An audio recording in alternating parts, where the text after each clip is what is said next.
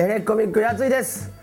さあ皆さんおまっとうさんでございました。三国志 TV セカンドシーズンいよいよ始まりでございます。バシャバシャバシャやってますねえー、今回は装いも新たになんと僕が持っているこの馬掌線っていうんですかねこれここは白が黒になりました皆さん微妙に変わっておりますよちょっと振り返ってください。ね？白でしょ？それが黒になりました。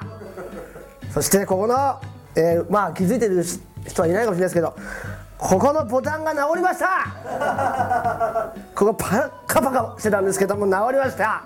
ということで少しお金が入った様子諸葛亮孔明でございます。見ましたか？皆さん。レッドクリフですよレッドクリフ。皆さんの理解を助けるという意味も含めましてこの武将です。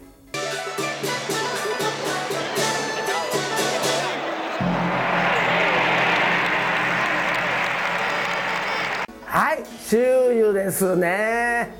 周遊黄金出ましたね。これはもうレッドクリフの主人公ですからもう皆さんもわあかっこいいなと思ってると思いますけれどもね、まあ、周遊は何しろ三国志の中で一番かっこいい男ですね。で音楽の才能もあってなんと周囲はこうお酒を飲みながらですね音楽を聴いていますね。でベロベロになってもですよ。ちょっと間違えたら「おい間違えたら」っても分かるぐらいの音楽の才能もあったと。そしてまあ軍師としても、まあ、赤壁の戦いという大きな戦いで勝つぐらいのですね天才でございます。その人生を見ていきたいと思います。200年ですね。孫作が急死すると孫権に進化の例を取ると。孫作と周囲は同い年でございまして義兄弟のちぎりを結んでおります。戦争が何しろ得意なんですね孫作は。だからもう戦えば勝つんですよ。うわーっつって。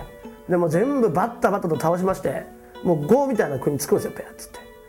そしたらねやっぱねこう急に成長してくる、まあ、人っていうのは叩かれますよね。疎まれますよ。で暗殺されます。25ぐらいで死んじゃうんですよ孫作それで孫権が後を継ぎます。孫権は19歳で呉という国を任せられるわけですね。その時にですね周囲が、まあ、孫作の義兄弟ですからお兄さん的な存在なんですよ孫権からしても。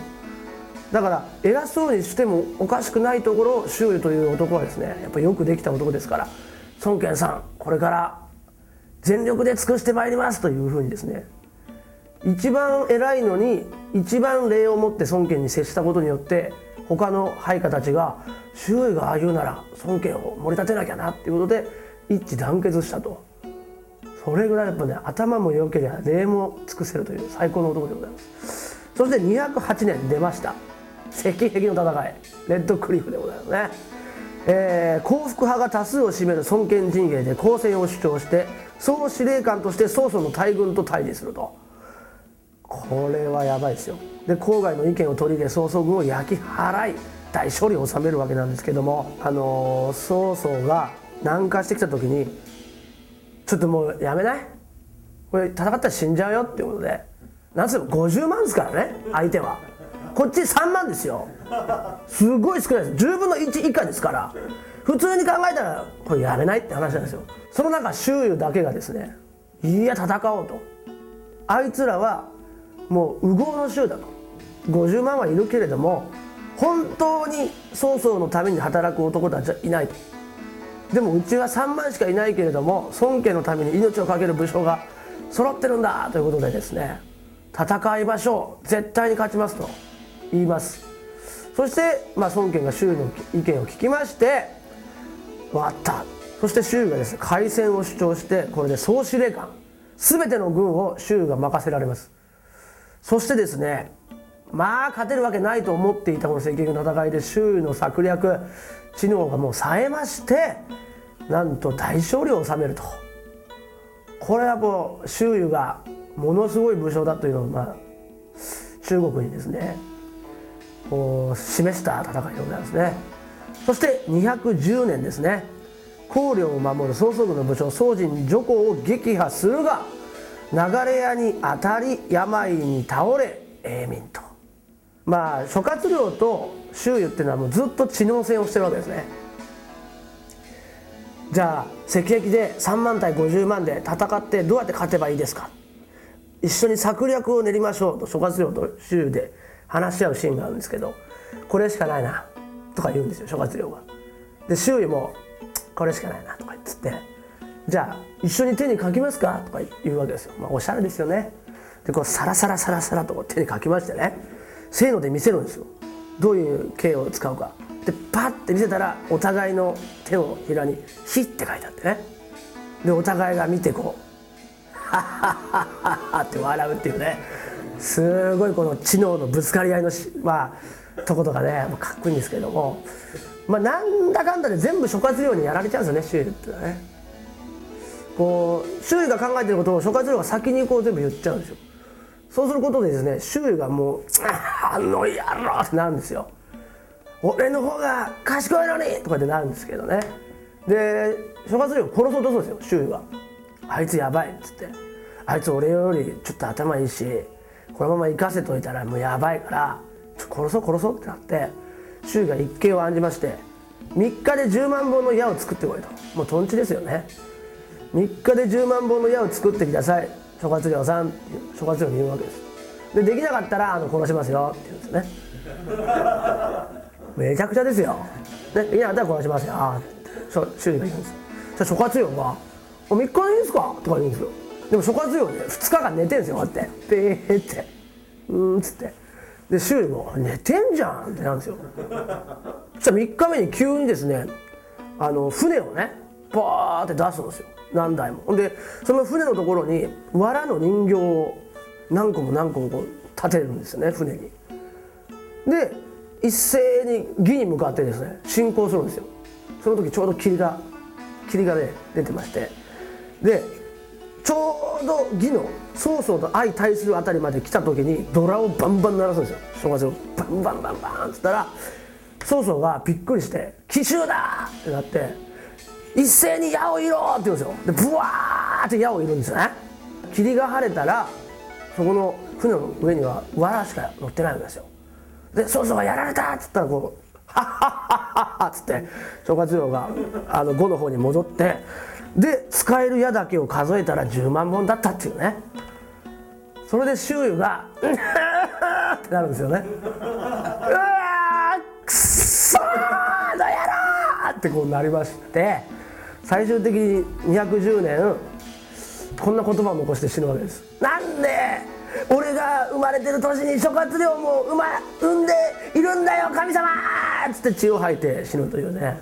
最高にかっこ悪い死に方をする周遊でございます。でも本当の歴史ではそういうことはなかったんですかね。本当にすごい武将だったみたいですけども。演技の上ではこういうふうになっております。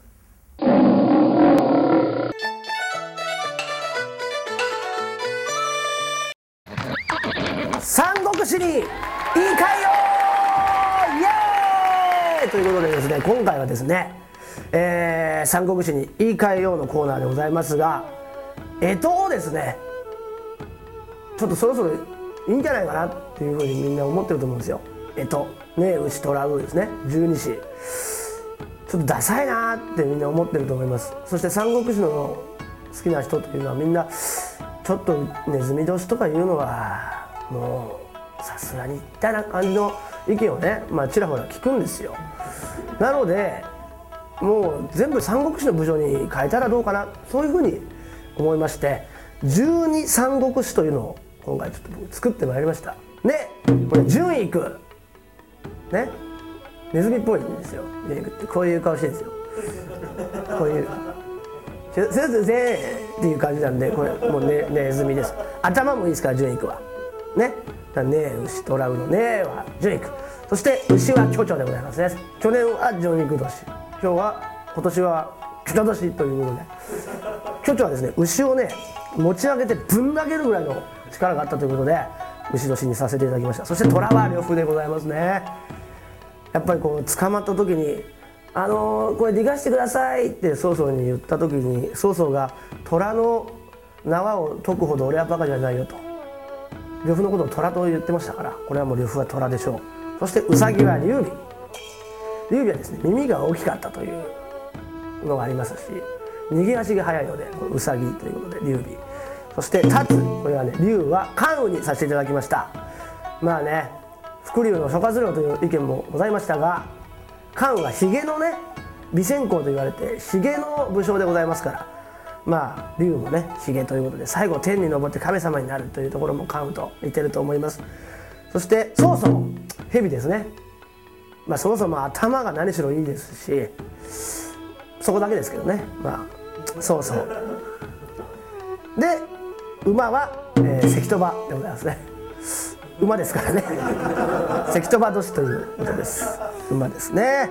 続いては劉将これは蜀というね劉備が国を建国した場所にもともといた、えー、君主でございましてまあひ弱なねもう目というかもう裸に立ってるみたいなもんですよ。そこをうまくこう取られちゃったわけなんですけどもそういうとこが羊っぽいなというので劉将で、えー、猿が孫権でございますね。赤毛ですから孫権は。そこはちょっと猿もちょっと茶色っぽいっていう意味で、まあ、猿っていうことですね。鳥は宝刀。これは諸葛亮と並び表された、まあ、軍師宝刀でございますが、えー、またの名は宝数と鳳凰の名前を付けられておりましたので鳥は宝刀ということで。そして犬が蝶。もうね言うこと全部聞きますんで蝶。そして最後のイノシシが長飛まあイノシシ武将ですから。分かりましたか？だからね牛とらうというふうに覚えていくと順育巨長呂布劉備関羽曹操関戸場劉将孫権宝刀長雲長飛というふうに、えー、覚えていただければ 幸いでございます。ちなみに僕は、えー、呂布年でございますね。皆さんは何年ですか？はいお送りしてまいりましたセカンドシーズンですね。三国志 TV セカンドシーズン。今回の武将は、えー、周遊でございました、えー、皆さんもですね周囲のような生き様をまあしたくはないと思いますが週のように頭のいいね人になっていただきたいと思います。では次回をお楽しみに。それではさよなら。